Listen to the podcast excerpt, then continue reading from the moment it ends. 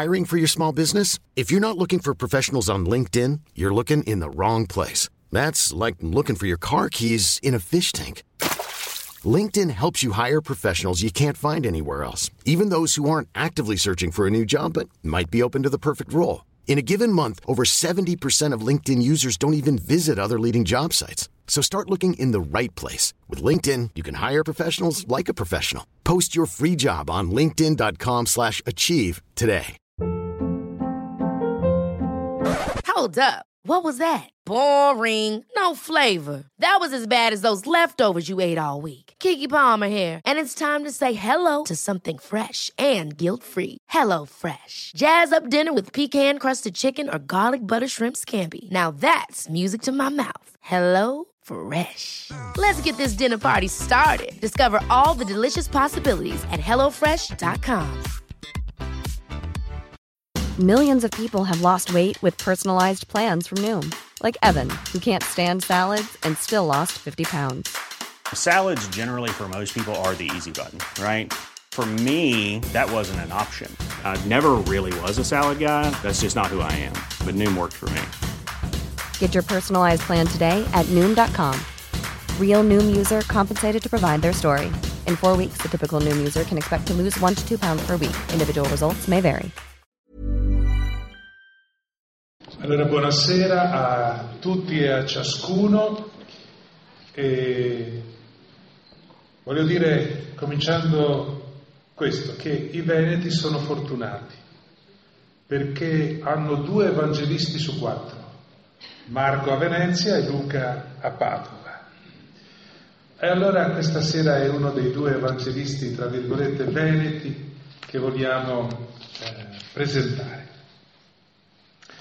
Perché? Perché quest'anno, con l'Avvento, inizia un anno in cui accompagnerà le liturgie domenicali proprio il Vangelo di Luca. Luca è l'unico evangelista che è stato censurato. Censurato al punto che un pezzetto del suo Vangelo è stato estrapolato e poi recuperato, non si sa come, dal Vangelo di Giovanni, ed è il brano troppo misericordioso della donna adultera. Tutti gli studiosi dicono che è di Luca, ma stranamente ha migrato ad arrivare nel Vangelo di Giovanni. Ora, il cuore del Vangelo di Luca è un grande viaggio, lungo il quale il suo obiettivo è incontrare gli esclusi, incontrare la debolezza umana, le solitudini, le situazioni di morte. Un viaggio verso dove? Verso Gerusalemme, la capitale della religione. A che scopo? Allo scopo di cambiare la religione. Però comincia dall'uomo per arrivare a questa conclusione. Il Gesù di Luca è un uomo in cammino che ha 2 meti. Mette l'uomo, la persona umana, e Gerusalemme. L'uomo è quindi una religione diversa. Anzi, la fine di una certa religione, ed è per questo che sarà ucciso. Luca è un evangelista pronto a commuoversi, e questo lo trasmette anche nel suo disegno, nel suo ritratto di Gesù, pronto a fermarsi, a toccare, a farsi toccare. Gesù, uomo della misericordia, dell'accoglienza, della consolazione, estremamente sensibile. E in questo riflette, ovviamente, ogni personaggio riflette anche parte dell'autore. Il Vangelo di Luca adotta una struttura che potremmo chiamare concentrica, dove quello che maggiormente interessa l'evangelista sta al centro del libro. Allora abbiamo un cerchio molto esterno, il più esterno, in cui ci sono i racconti dell'infanzia di Gesù, i capitoli 1° e 2°. Nella seconda fascia Luca presenta il ministero di Gesù in Galilea. Nella terza fascia, che occupa praticamente metà del Vangelo, Luca pone il lungo viaggio di Gesù dalla Galilea verso Gerusalemme, e poi il ministero dentro la città. Un viaggio che è reale e anche simbolico, e che contiene gli insegnamenti più importanti e più necessari per la comunità che legge il Vangelo. E poi, nel punto più centrale, c'è il racconto della croce e della Pasqua. Quindi cerchi concentrici. Questa sera vedremo quello più esterno. In questo viaggio, che è scandito dai verbi di movimento, andare, venire, salire, avvicinarsi, uscire, entrare, Luca raccoglie in 10 capitoli fatti e parole che nessun altro Vangelo ricorda, quindi questo è straordinario. Sono solo suoi, esclusivi e unici, e anche bellissimi. Ne ricordo solo 2 tra tutti i brani propri: la straordinaria parabola del buon samaritano e quella meraviglia del padre che accoglie con una festa il figlio scapestrato che ha bruciato metà dei patrimoni di casa. Ora veniamo un momento a chi è Luca. I Vangeli sono in realtà degli scritti anonimi, tutti e 4, ma già dai primi decenni vennero attribuiti ad un autore. Il terzo va sotto il nome di Luca, non ne siamo sicuri che sia stato lui, però molte probabilità. Un nome di origine non ebraica, ma di origine ellenistica, un'abbreviazione di Lucano o Lucios, quindi Luca è un non palestinese, forse nativo di Antiochia, sull'Oronte, regina dell'Oriente, un convertito che è in dialogo con il mondo greco-romano. Luca ha una formazione culturale di livello superiore alla media, sia letteraria che storica. Scrive nel greco più bello, più raffinato del Nuovo Testamento. È il migliore ritrattista, i personaggi suoi sono i più incisivi, ed è anche un professionista, cioè è un medico. Medico carissimo lo chiama San Paolo. Grande compagno di Paolo, lo favorisce in quell'opera di espansione missionaria. Sarà accanto a lui nella notte del naufragio a Malta durante la tempesta. Eravamo, dice, in 276 su quella nave e ci salvammo tutti per merito di Paolo, chi a nuoto arrivando a riva, chi aggrappato ai relitti della nave che si era sfasciata. E poi con Paolo su fino al tribunale di Cesare, dove aveva fatto appello. Ed è qui a Roma che probabilmente scrive i suoi 2 libri, Vangelo e Atti degli Apostoli, perché è autore anche di questo secondo libro. Un dittico che è in parallelo, da un lato la storia di Gesù e dall'altro la storia della Chiesa, pensandoli per i cristiani di matrice pagana fuori dalla Palestina. Luca, infatti, è una curiosità, non conosce bene la Palestina. Non era la sua terra, infatti. Non sa bene dove posta la Samaria, fa confusione nella dislocazione delle cittadine sul lago di Galilea. Bravo in storia ma scarso in geografia. Non è la sua terra. Però è un temperamento mite, animo misurato, animo sensibile. E rimane vera l'intuizione di Dante che lo chiama scriba della mansuetudine di Cristo. La sua cifra è la mitezza, per cui si distingue da un lato dalla spontaneità, dall'immediatezza di Marco, si distingue anche dal senso dell'ordine che ha Matteo, il quale, essendo uno che teneva i conti, doveva per forza avere innato il senso dei numeri, dell'ordine. Si distingue anche da Giovanni, che ha formazione giudaica, che struttura il suo Vangelo sulla scansione delle feste liturgiche ebraiche. Ma si distingue anche per il garbo e la delicatezza e l'eleganza. Luca nutre una certa simpatia per l'impero romano, probabilmente era appunto romano.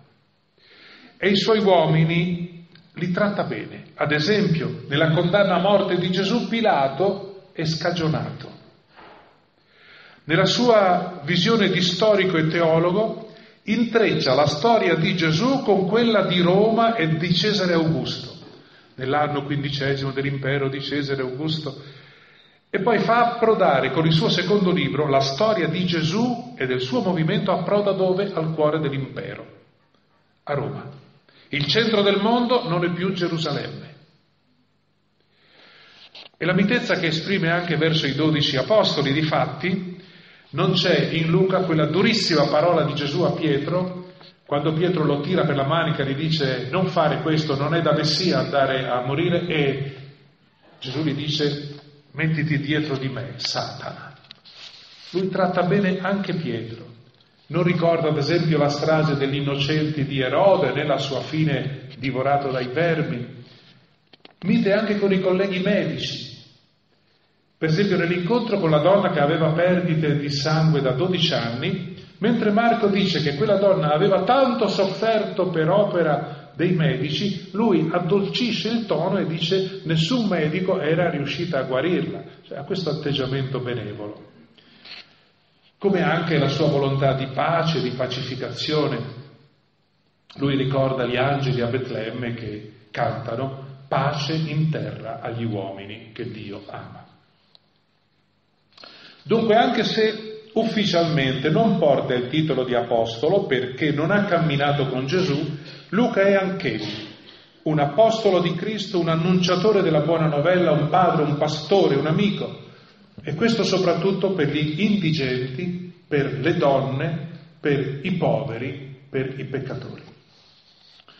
Siccome non è testimone diretto di ciò che racconta, ma è uno storico, lui dice: ho fatto delle indagini accurate, mi sono informato presso i testimoni oculari, e tra le sue fonti a Gerusalemme io penso che ha potuto incontrare anche Maria, la madre, raccogliendo dalla sua viva voce racconti dell'infanzia di Gesù altrimenti sconosciuti, come l'Annunciazione. La preoccupazione di Luca denota la sua serietà. Vuole andare alle origini del cristianesimo, vagliando, raccogliendo le testimonianze per offrire cosa? A noi una base storica sicura. Gesù non è una fantasia. Gesù non è un simbolo, non è un'idea, è un personaggio storico. Si documenta, va in cerca dei testimoni, di fonti autentiche, e lo dice con un pezzettino che leggo perché è importante,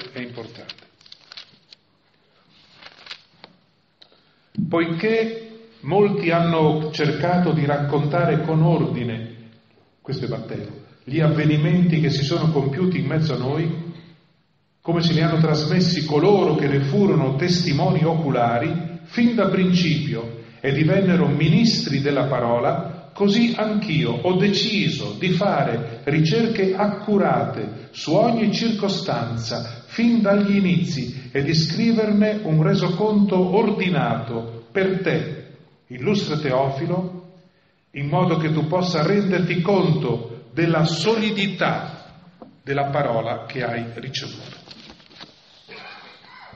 L'opera di Luca è più varia, più armoniosa, ha fonti più numerose degli altri e si presenta più storica di quella dei colleghi. Infatti è in base ai dati di Luca che si può fissare una cronologia della vita di Cristo. E veniamo a Gesù. L'immagine che lui trasmette ha un volto molto vivo, intriso di emozioni d'uomo. È stato detto che il Cristo di Luca è ritratto a partire dai piedi impolverati, mentre cammina verso Gerusalemme, curvandosi ad ogni passo sui sofferenti e sugli ultimi della terra. Ora, Una piccola parentesi. Il Vangelo, noi pensiamo, noi lo leggiamo, ma non è stato scritto per essere letto dalle persone comuni. Per la maggior parte i cristiani della prima generazione erano analfabeti. Non c'erano certo le scuole pubbliche. E la maggioranza poi dei poveri o degli schiavi. Il Vangelo è stato scritto dal letterato di una comunità per passarlo ad un'altra comunità dove un altro letterato lo leggeva e lo commentava. Per questo è così ricco, denso di significati che hanno bisogno di essere spiegati. Luca ha una tecnica particolare. fa in maniera che l'uditorio, sentendo descrivere un personaggio o una situazione, arrivi ad una forma di suspense con un oh di meraviglia, oh di sorpresa, di ammirazione. E poi, appena Luca è riuscito a creare l'oh di meraviglia, ecco che toglie il piedistallo al suo personaggio e gli individui o la situazione di cui parla crollano a terra. Per esempio, lo vediamo con Zaccaria. Luca comincia il suo Vangelo come si deve, cominciando dai preti, da Zaccaria che era prete, un sacerdote delle classi più importanti, sposato addirittura con una discendente di Aronne e Mosè. Quindi non solo nobili, ma entrambi giusti, vuol dire di quella categoria di persone che osservavano tutti i 613 precetti e proibizioni. Abbiamo cioè con Zaccaria e Elisabetta il fiorfiore della religione, e Luca, dopo aver suscitato nell'uditorio attese e ammirazione, chissà cosa faranno di bello adesso quei due, in un attimo li demolisce. Ma non avevano figli, perché Elisabetta era sterile e la sterilità era un segno di maledizione. Ancora, nell'anno 15 dell'impero di Tiberio Cesare, mentre Ponzio Pilato era il governatore di Giudea, mentre Erode, Filippo, Lisania governavano, mentre Anna e Caifa erano sommi sacerdoti, la parola di Dio, dentro questa globalità di potenti, in questa sorta di ONU del tempo, la parola di Dio scese su chi? Sull'imperatore? Oppure sul sommo sacerdote? No, Luca crea suspense. Abbiamo i massimi rappresentanti del potere civile e religioso. La parola di Dio si rivolse a nessuno di questi, ma a un ragazzo, a un giovane, meno di 30 anni, nel deserto, Giovanni. C'è una totale incompatibilità, ricordiamolo, tra Dio e il potere. C'è totale incompatibilità tra Dio, i luoghi e i funzionari della vecchia religione. Scese su un certo giovanotto, su Giovanni, nel deserto. Quello di Luca, leggetelo come il Vangelo più anticlericale, che non vuol dire anch'io sono anticlericale. Non parla ai potenti, non parla ai preti, ma una ragazzina, perché è fatica inutile parlare ai preti e ai potenti. Gli uni non lo ascoltano e non gli credono, gli altri manipolano a proprio uso e consumo la parola. La parola sceglie gli esclusi, sempre. Allora, tornando al Vangelo, perché questa prima introduzione è un po' lunga, ma serve a capire alcune cose. Quando noi prendiamo i Vangeli, la prima parte ad essere scritta, redatta, è la cronaca dal vivo, ora per ora quasi, degli ultimi 3 giorni di vita di Gesù. Passione, morte e risurrezione. Questo è il cuore della fede, il primo annuncio. Paolo dice: non voglio sapere nient'altro che Cristo crocifisso. Queste sono le prime pagine che circolano tra i cristiani. Da qui nasce un bisogno, alcuni decenni dopo, il bisogno di capire perché sia arrivato Gesù al rifiuto dei suoi e alla condanna a morte. Ecco allora che si configura una seconda sezione, quella dei detti e fatti di Gesù, i 3 anni del suo ministero pubblico, i miracoli, i conflitti. Seconda fase che circola tra le comunità. E poi c'è una terza fase della composizione, l'ultima, la più recente, che risponde alla domanda ulteriore: ma quel giovane rabbi da dove proviene? Qual è la sua origine? Ed ecco i Vangeli dell'incarnazione. L'ultima fase redazionale, i Vangeli della nascita, dell'infanzia, gli ultimi capitoli ad essere redatti, i primi che noi leggiamo in ordine. Fanno così Luca e Matteo, non Marco. Giovanni fa addirittura un volo d'aquila che fa risalire la storia fino alla creazione. In principio era il Verbo era presso Dio. E a queste 3 fasi Luca ne aggiunge una quarta, Sposta il traguardo della storia, oltre la Pasqua, oltre Gerusalemme, racconta la prima comunità cristiana in espansione inarrestabile sotto l'urgenza dello Spirito, i cosiddetti Atti degli Apostoli, che sono appunto il racconto dei primi passi della storia della Chiesa, la nostra storia. Allora decisivo non è solo Gesù, decisivo è anche lo Spirito Santo che abbiamo invocato all'inizio, perché è decisivo. La Pentecoste è il battesimo nel fuoco e nel vento di ogni vero discepolo. E c'è la bellissima preghiera di Fra Davide Montagna del convento di Isola, vissuto lì ma deceduto da un po', che dice così: Signore, facci tutti vento nel tuo vento, cioè capaci di andare, energia nella tua energia. Quello di Luca è anche il Vangelo che potremmo chiamare un Vangelo sociale, il più sensibile al divario ricchi-poveri, il più polemico nei confronti delle classi economicamente superiori. Lo scontro più duro è quello con l'ingiusto assetto sociale in cui gli uomini vivono. Ma è bello pensare questo, che le persone alle quali Gesù soprattutto si rivolge non sono i peccatori. Noi pensavamo, no. Sono i poveri, i sofferenti, i malati. Nel suo Vangelo ricorre più spesso il termine povero e povertà che non il termine peccato, peccatore. Gesù non è venuto per convertire, ma per farsi medico. Non è venuto per accusare qualcuno, ma per guarire.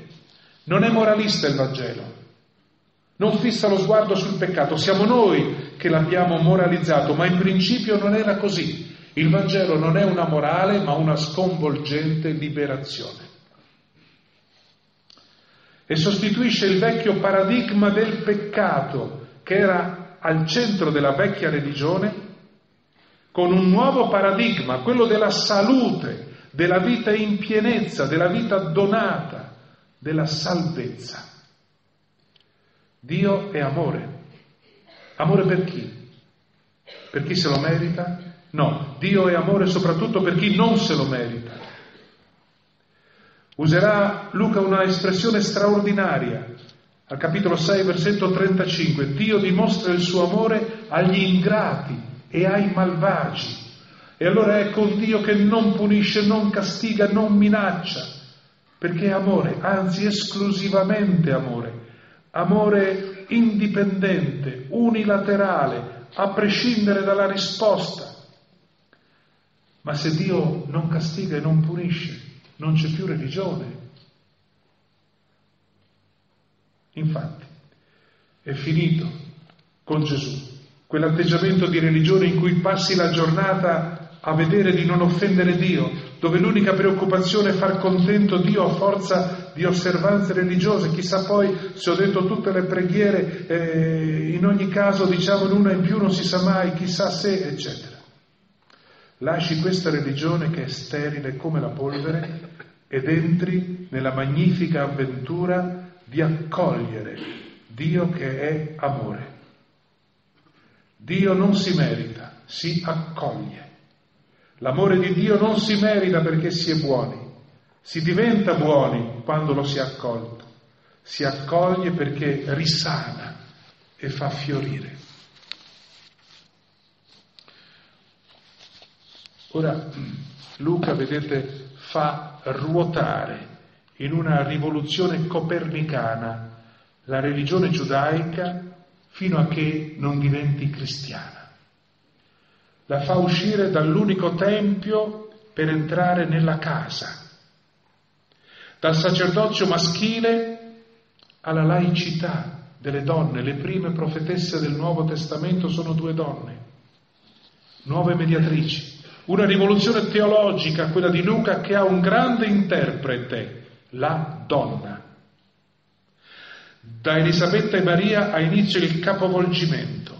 Il centro della fede non è più il tempio, ma la casa, non più il sacerdozio, ma la persona umana. La religione etnica del giudaismo, noi siamo quelli del popolo eletto, si apre alle genti.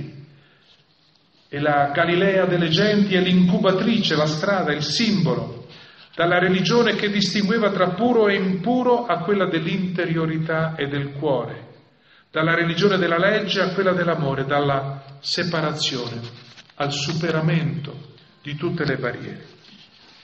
Ecco, adesso siamo arrivati all'introduzione, a una riflessione più analitica della prima parte dopo questi pensieri di introduzione. Comunque, se vogliamo riassumere in 7 parole la struttura del Vangelo di Luca. La prima parola chiave, gioia. La seconda parola, poveri. La terza, donne. La quarta, misericordia. La quinta, il viaggio. La sesta, la casa e la tavola. E la settima è oggi, oggi, avverbio che Luca ama tanto, per dire che la nostra storia oggi è storia di Dio, storia santa, che oggi si adempie la scrittura. Allora veniamo al Vangelo dell'infanzia, che è all'inizio ma è anche l'ultimo redatto, come dicevo, è il cerchio più esterno dei cerchi concentrici del Vangelo.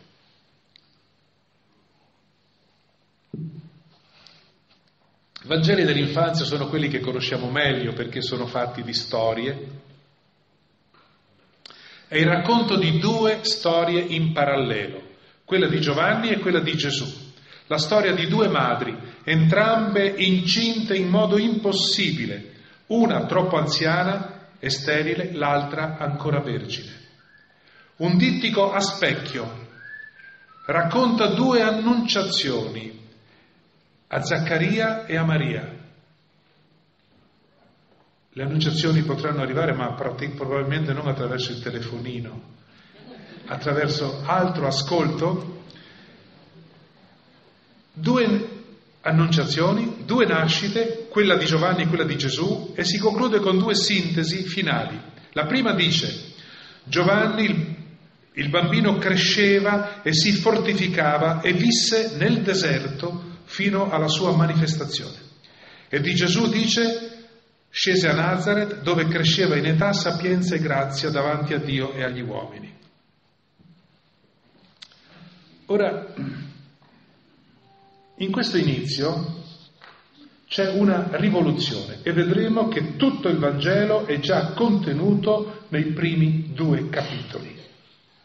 C'è una rivoluzione teologica che ha questo grande interprete, la donna. Un altro Vangelo, quello di Matteo, fa delle genealogie, cioè le ascendenze, l'albero genealogico di Gesù, risalire alle origini. E questa genealogia comporta 4 donne. Non era normale questo, era eccezionale. Far entrare le donne nell'albero genealogico di Gesù era sovversivo, non era mai accaduto. E che donne, Ruth, Tamar, Betsabea, non proprio onorevoli, non sto a dettagliare, e per di più straniere. Il Vangelo viene a dire che i figli non sono solo seme del padre, ma figli anche delle madri. La vita del Messia viene dal seme maschile e dal sangue femminile. Questa è la novità evangelica. Non sapevano a quel tempo, non lo sapevano, che la donna mettesse nella gestazione del figlio il suo cromosoma. È una intuizione profondamente teologica e spirituale. Il Vangelo di Luca prende avvio con la storia di Giovanni il Battista, dicevamo. Zaccaria, suo padre, è sacerdote, vuol dire ha forza culturale, prestigio sociale, posizione economica. Hey, it's Paige DeSorbo from Giggly Squad. High quality fashion without the price tag. Say hello to Quince. I'm snagging high-end essentials like cozy cashmere sweaters, sleek leather jackets, fine jewelry, and so much more. With Quince being 50 to 80% less than similar brands. And they partner with factories that prioritize safe, ethical, and responsible manufacturing. I love that. Luxury quality within reach. Go to quince.com/style to get free shipping and 365-day returns on your next order. quince.com/style.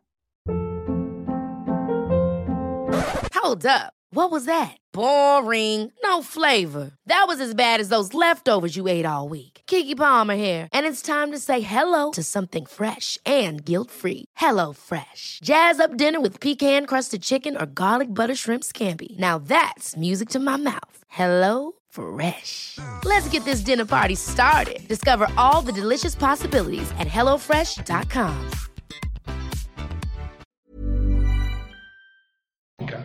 Ma ha un tallone d'Achille, è senza figli. Molto significativo. La vecchia religione non generava più, era sterile. Ma tutti dicevano che la sterile era Elisabetta. Per la scienza del Tempio non si pensava che il maschio potesse anch'egli essere sterile. Colpa sempre della donna, di Elisabetta. No, il senso profondo è che Israele, la sua religione, era sterile, e forse lo era proprio perché aveva escluso le donne. Il potere era potere religioso, era maschio, ereditato, possessivo, autoreferenziale, arido. Tutti i re di Israele, tutti i sacerdoti, tutti i profeti erano maschi, eccetto due piccole profetesse, Debora e Culda. Chi si ricorda di Culda al tempo del re Giosia? Luca invece utilizza le donne per dire una grande novità, una trasformazione della teologia che a sua volta coinvolge tutti gli aspetti della vita sociale, relazioni, economia, società, religione. Succede che Zaccaria, estratto a sorte, entra nel Santo dei Santi, che succedeva una volta all'anno, per la preghiera, per fare i riti, l'incenso, eccetera. Il popolo è fuori, ha delegato al sacerdote la comunicazione con Dio. L'angelo, dentro nel Santo dei Santi, gli annuncia la nascita di un figlio, ma Zaccaria non crede, vuole un segno, non ascolta e quindi diventa muto. Non riesce più a parlare. Il popolo fuori attende, aveva affidato le sue preghiere al sacerdote, si aspettava che fosse lui il mediatore con il cielo, ma il sacerdote non porta loro niente se non il silenzio di Dio. Simbolo collettivo, le grandi istituzioni sono diventate mute, un peso. Le strutture religiose sono prigioni di Dio. Non lo trasmettono più. Vedete, Zaccaria fa bene tutto, i 613 precetti, compie tutti i riti nel modo giusto, ma esce muto dal Santo dei Santi. E allora faccio la domanda a noi, nelle nostre chiese, nella nostra religione, ci sono i riti? Sì, ma c'è la fede? Anche oggi. Per tanti che compiono tutti i riti e tutti i precetti, partecipano a tutte le liturgie. Ma c'è la fede o siamo come Zaccaria? Altro è la fede e altro è la religione. Vuoi sapere quando è fede e quando è religione? Lo dico con le parole di padre Turoldo. Religione è quando fai Dio a tua misura, a misura delle tue necessità, intervento in favore di ciò che ti manca, assicurazione contro gli infortuni della vita. Fede è quando fai te a misura di Dio. Esempio famoso, Totò Riina, che nel suo covo aveva un mucchio di Bibbie, di santini, di Padre Pii e immagini sacre. Ma era fede o era religione? Voleva tirare Dio dentro i suoi loschi affari per fare meglio, per delinquere meglio, o voleva cambiare se stesso sulla misura alta del vivere che è il Vangelo? Questo è il criterio, fede o religione. Allora il primo a mettersi sulla strada è un angelo, l'angelo Gabriele, che vola via dal Tempio dopo aver battuto le ali sulla non fede di Zaccaria. avendo trovato resistenza, il Dio di Abramo si rivolge ai confini del mondo, sulla vela di 1, 2, 3 donne. Sono Maria, Maria ed Elisabetta e le 3 donne al sepolcro. L'angelo va dal sacro al profano, dal sacerdote ad una donna, dall'anziano ad una ragazzina, Miriam di Nazareth, entra da lei e la saluta, cosa che non si faceva né a Roma, né in Grecia, né in Israele, non si salutavano le donne. Ora il sacerdozio autoreferenziale, muto e sterile, è salvato da una ragazza che non era nessuno, in un paese mai nominato prima dalla Bibbia. E l'angelo le dice: diventa tu l'arca dell'alleanza tra Dio e Israele. Israele che significa seme di Dio. Il Vangelo comincia così, ed è questo: l'uscita di Dio dal sacro e il suo incarnarsi nella vita quotidiana di tutti. Il Tempio è sterile, è il deserto di Dio, è la morte di Dio, ed ecco il genio femminile. Maria ascolta l'angelo, crede all'angelo, si allea con un'altra donna però, con Elisabetta. Va da lei, perché da sola non sa se ce la fa a portare il peso del mistero, il peso del miracolo. Va da Elisabetta, a cui è successo un altro miracolo, e dice: Elisabetta, cara, insieme faremo risuscitare la casa di Dio. Vedete, dicevo, il Vangelo più anticlericale, che poi è la grande ansia che ha Papa Francesco. Scardinare il clericalismo, che continua ancora, che sembra immortale. Il clericalismo è quella visione per cui si traccia una linea, una divisione, una barriera. Io prete sono di qua, voi laici siete di là della linea. Io ho il compito e il potere e il linguaggio per dirvi le cose, e voi avete il compito di ascoltarle e di metterle in pratica. Anche oggi come allora il clericalismo nella Chiesa si guarisce, credo, mostrando la vocazione delle donne come fa il Vangelo. Tutta la teologia evangelica è nella voce di una donna, il Magnificat. Accanto ai 12 Gesù raccoglie molte donne che lo seguivano e lo servivano con i loro beni. Un fatto rivoluzionario, scandaloso. Le donne devono stare in casa. Ti ringrazio, Signore, dicevano i rabbini, che non sono nato schiavo né donna. Pregavano così i sapienti. Per questo solo fatto delle donne al suo seguito, al pari degli uomini, il rabbino capo di Livorno dice che Gesù merita di entrare tra i benefattori dell'umanità. Maria di Magdala, che è la persona più fissa del Vangelo nei giorni supremi della croce. Quando Gesù nasce c'è Maria, quando rinasce al suo corpo glorioso c'è ancora una donna, delle donne. Le donne che non vengono chiamate a seguire Gesù, ci vanno spontaneamente, da sole, e sono fedeli fino alla fine, solo loro, solo fra le donne Gesù non ha avuto nemici. E alla fine dei Vangeli le donne dominano la scena, lo amano anche da morto. L'amore loro è più forte della morte, il tempo del loro amore è più lungo del tempo della vita. Ed è qui che si apre l'idea della risurrezione. E a Pasqua le lacrime di Maria di Magdala, donna, perché piangi? Sono come le lacrime del parto.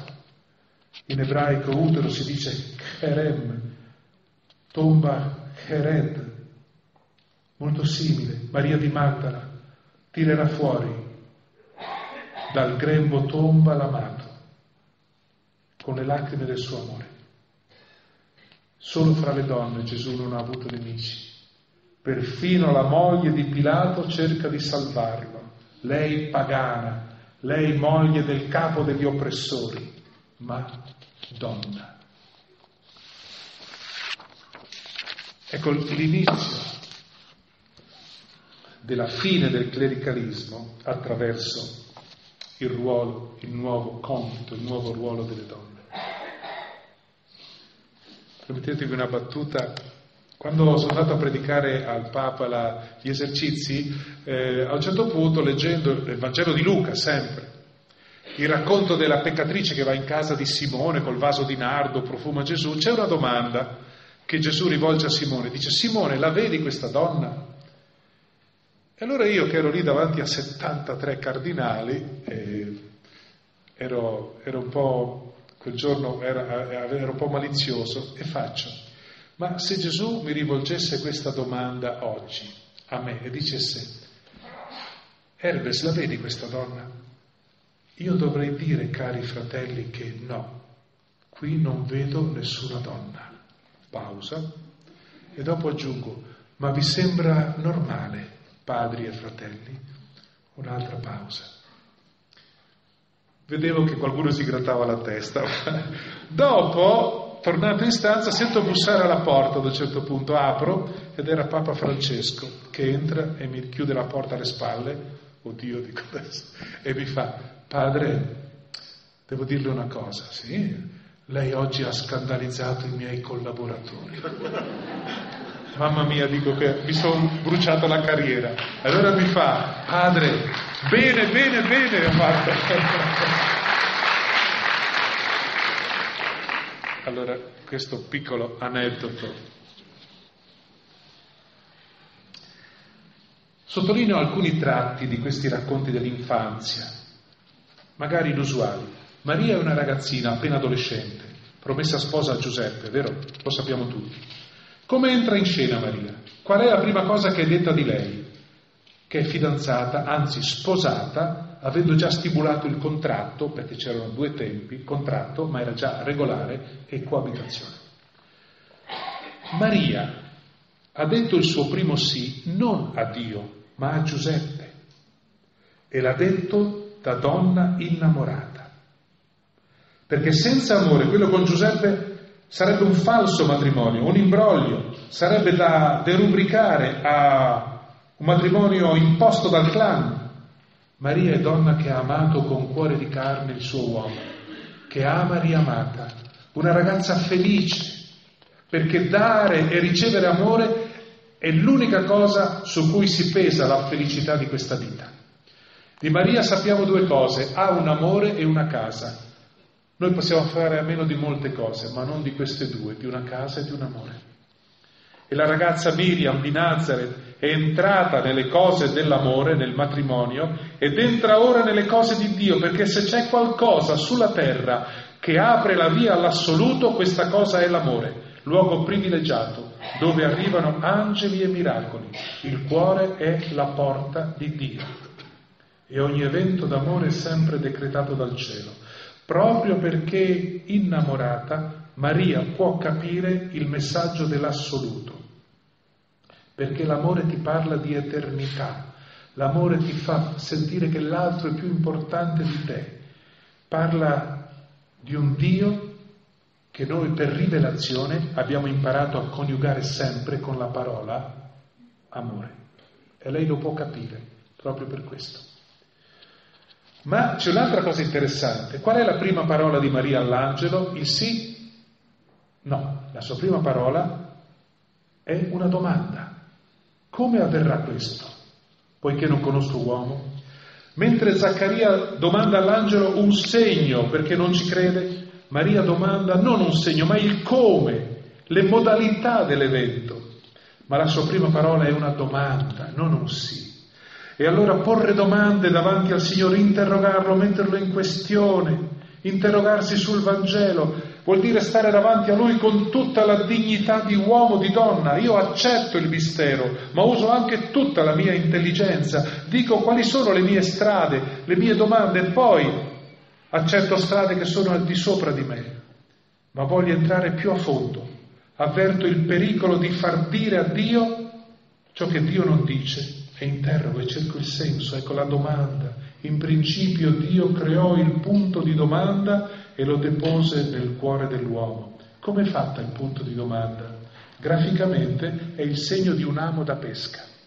La domanda entra dentro di noi come un amo da pesca, cattura quelle cose che sono nel profondo e le tira fuori. Gesù nel Vangelo fa 220 domande. Perché la domanda non si impone, la domanda è non violenta, la domanda ti obbliga a prendere tu posizione, ad avviare un processo, non si impone, è così e basta. Ma ecco la mitezza delle 220 domande di Gesù. E poi Maria che si mette in viaggio in fretta, libera, senza chiedere permesso a nessuno, né alla famiglia, né a Giuseppe, né al clan, come amo la libertà di Maria. Va dalla cugina per confrontarsi con lei, per ragionare insieme a due voci su quello che sta loro accadendo, perché è troppo. Maria non va in fretta a servire Elisabetta, Elisabetta è ricca, appartiene a una categoria sociale superiore, va a confrontarsi con lei di fronte alla vertigine, allo stordimento del miracolo. Va con gioia dalla parente ricca di vita, sapiente, che l'aiuterà a capire ciò che sta accadendo. E l'anziana l'accoglie, benedetta tu fra le donne. La prima profezia del Nuovo Testamento, benedetta tu fra le donne, sottinteso vuol dire benedetta tu fra le donne che sono tutte benedette. Su tutte le donne si stende la benedizione di Elisabetta, su tutte le figlie di Eva, su tutte le madri del mondo, su tutta l'umanità al femminile, su tutti gli atomi di Maria sparsi nel mondo e che hanno nome donna. E poi nasce lì, nell'abbraccio delle due amiche, nasce il Magnificat, che è una cosa straordinaria. Ed esultò il mio spirito in Dio mio Salvatore. Esultare cos'è? È il verbo della danza, del salto di gioia del bambino quando è raggiunto dalla bella notizia che non sta più nella pelle. E mi stupisce, mi incanta che in Maria, nella prima dei credenti, la visita di Dio abbia l'effetto di una musica che chiama la danza, abbia l'effetto di una lieta energia, di un'armonia di corpo e anima, mentre noi tutti, più o meno, istintivamente sentiamo la venuta di Dio come un dito puntato, come un esame da superare. Maria no, sente Dio venire come un batticuore, come un passo di danza a due, come una stanchezza finita per sempre, un vento che fa fremere la vela della vita. Da dove viene la gioia di Maria, la sua danza? Lei è incinta e ha capito. Corre da Elisabetta e ha capito. Ha capito Dio e lo proclama. Dio è innamorato delle sue creature e ha una sola vocazione: far fiorire la vita in tutte le sue forme. Ecco, il Magnificat è il Vangelo di Maria. Vangelo vuol dire buona notizia, lieta notizia. E qual è? Notate, magari ci sfugge, ma notiamo. La lieta notizia del Magnificat, del Vangelo, è Maria che ripete per 10 volte: è Lui che ha guardato, è Lui che ha fatto grandi cose, è Lui che ha spiegato la potenza, ha disperso, ha rovesciato, ha innalzato, è Lui che ricolma, è Lui che rimanda, è Lui che soccorre, è Lui che si ricorda della sua misericordia, è Lui per 10 volte.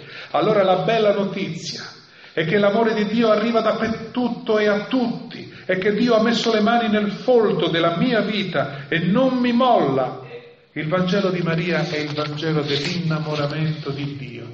La bella notizia è che Dio ha attraversato i cieli, mi conta i capelli in capo, mi invita a respirare col suo respiro, a sognare i suoi sogni, a vivere la sua vita e non mi molla.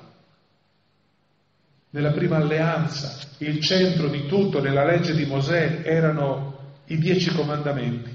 Maria invece intuisce il nuovo centro, che è un nuovo decalogo, ma non sono più gli obblighi dell'uomo nei confronti di Dio e dei fratelli, ma sono gli obblighi di Dio nei nostri confronti.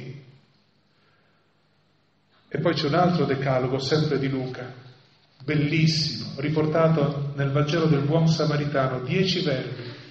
Lo vide, si mosse a pietà, si curvò sull'uomo bastonato, versò olio e vino, fasciò, lo caricò, si prese cura di lui, pagò fino al decimo. Eventualmente al mio ritorno pagherò ciò che manca. Il nuovo decalogo di ogni credente, anzi di ogni uomo che voglia essere umano, che sogni una terra fatta non di briganti ma di prossimi. Ecco il Magnificat e il Buon Samaritano, due decaloghi, ma quello di Maria è il Vangelo che pone al centro della religione, della fede, non quello che io faccio per Dio, se vado a messa o no, ma quello che Dio fa per me. Al cuore del cristianesimo non è messo il mio comportamento, la mia morale, ma il comportamento di Dio. Al centro del Vangelo c'è e della fede, non ci sono io, c'è la croce di Cristo. Io devo solo accogliere questa dichiarazione d'amore senza condizioni, la cosa più bella che sia accaduta nella storia. Perché bello è chi ti ama, bellissimo chi ti ama fino all'estremo. Ecco la religione del Magnificat, il Vangelo del Magnificat. Non si fonda sul dovere, ma sul dono. Questo fa nascere il canto, questo fa nascere la danza. E poi un'ultima cosa, perché vedo che il tempo è andato. Nel racconto della Natività a Betlemme, Luca ha un particolare che solo lui ha, ed è quello dei pastori. Sappiamo, i pastori del presepio, con gli angeli che vanno e annunciano. È così bello che Luca prenda nota di questa sola visita. Un gruppo di pastori, la sola visita alla capanna, alla grotta. Pastori odorosi di latte e di lana. È bello per tutti i poveri, per gli ultimi, gli anonimi, dimenticati. È davvero una buona notizia, cioè la storia cambia direzione. Dio scommette su coloro sui quali la storia non scommette. I pastori facevano un lavoro disprezzato e impuro. Non andavano in sinagoga, non andavano in chiesa, non osservavano il sabato, sempre persi dietro ai loro agnelli. E Dio li sceglie, non si lavavano mai le mani prima del pasto. Sceglie la via della periferia, non quella dei puri, dei santi, dei sacerdoti. Quella notte la grande ruota della storia per un attimo si è fermata. C'è stato un nuovo imprincipio. Da lì qualcosa ha cominciato a girare all'incontrario, il senso della storia ha imboccato un'altra direzione, Dio verso l'uomo, il grande verso il piccolo, dal cielo verso il basso, da una città verso una grotta, dal tempio a un campo di pastori. La storia ricomincia dagli ultimi.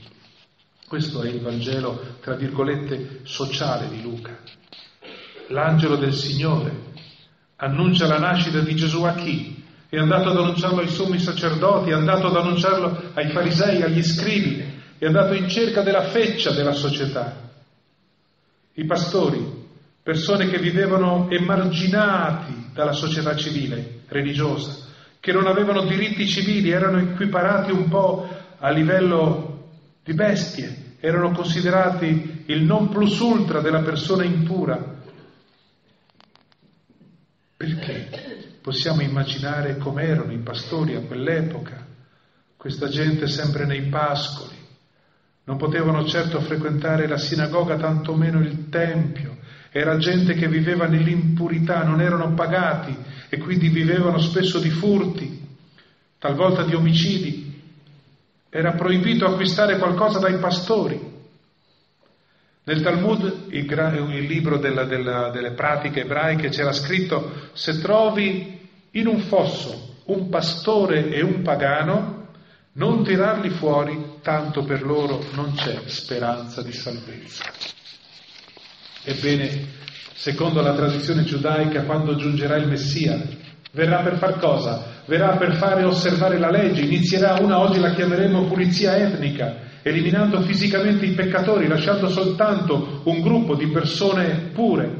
I primi della lista dei peccatori che Dio attraverso il Messia doveva eliminare erano i pubblicani, ne parleremo, insieme ai pastori. Per questo scrive l'Evangelista che quando l'angelo di Dio si presenta di fronte ai pastori, questi vengono presi dalla paura perché dicono: è fatta, è finita. Ed ecco la sorpresa, una sorpresa che ci accompagnerà per tutto il Vangelo di Luca. La gloria del Signore avvolge gli esclusi con la sua luce. La gloria del Signore è l'amore, e Luca smentisce tutto quello che la teologia, la tradizione, la spiritualità avevano presentato prima di allora. Si presentava Dio che premiava i buoni ma che castigava i malvagi. Ebbene, quando Dio si incontra di fronte a quelli che sono considerati i malvagi, non solo non li minaccia, non li punisce, non li castiga, ma li avvolge del suo amore. Questa è la novità sconcertante che i pastori comunicano a Maria e a Giuseppe, e sono tutti sconcertati, tutti sconvolti, perché c'è qualcosa che non va. Basta pensare ai salmi che dicono: il Signore detesta i peccatori, oppure al salmista quando canta: l'anima mia detesta i peccatori, il Signore punisce i peccatori, o quando Giovanni dice: è arrivata la scure a tagliare l'albero, è arrivato il vento a bruciare, il fuoco a bruciare la pula. Falso. Quando Dio si incontra con i peccatori, li avvolge con il suo amore. E guardate che il paradiso non è pieno di santi, è pieno di peccatori perdonati, cioè di gente come me, come noi. E questa sarà la sorpresa che ci accompagnerà per tutto il Vangelo, dall'inizio alla fine. E conosciamo anche le ultime parole di Gesù sulla croce, quando perdona i suoi aguzzini e addirittura dice al bandito crocifisso con lui: oggi sarai con me nel paradiso. Ecco questo annuncio di Dio misericordioso, esclusivamente un Dio misericordioso, era inaccettabile, di più era incomprensibile per la cultura dell'epoca. Il profeta Isaia dice di Dio: giudicherà i poveri con giustizia, pronuncerà sentenze eque per gli umili del paese, farà morire l'empio e invece no. Ben oltre i profeti si colloca Gesù. Dio non è venuto per i sani ma per i malati, e questa è la forza dirompente dell'incarnazione, che dirotta l'attenzione non sul grande, sul famoso, sul sacro, sul tempio, sul puro, ma sulla carne di un bambino, su dei pastori, in un angolo buio del mondo, senza riflettori, sul piccolo, che non ha nessun altro vanto che quello di essere un bambino, un uomo, un cucciolo d'uomo, e tanto basta. E sugli ultimi, i pastori, per i quali non c'era salvezza e che vengono avvolti dalla luce del Signore.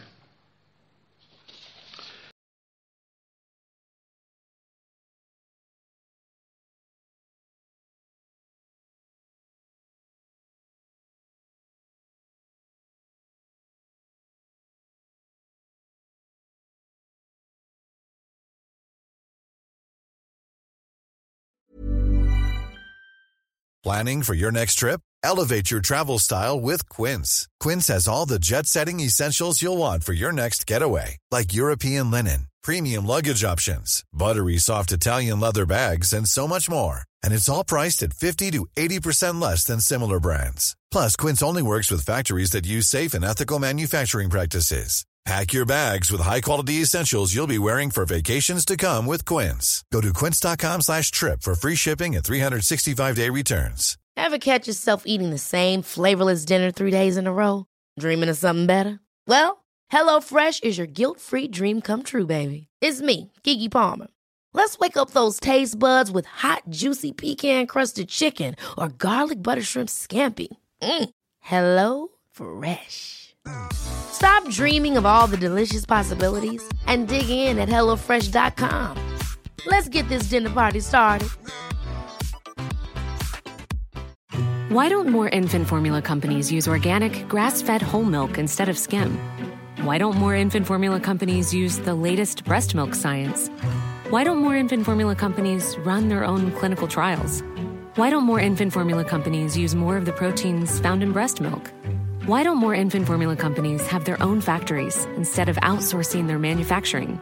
We wondered the same thing. So we made ByHeart, a better formula for formula. Learn more at ByHeart.com.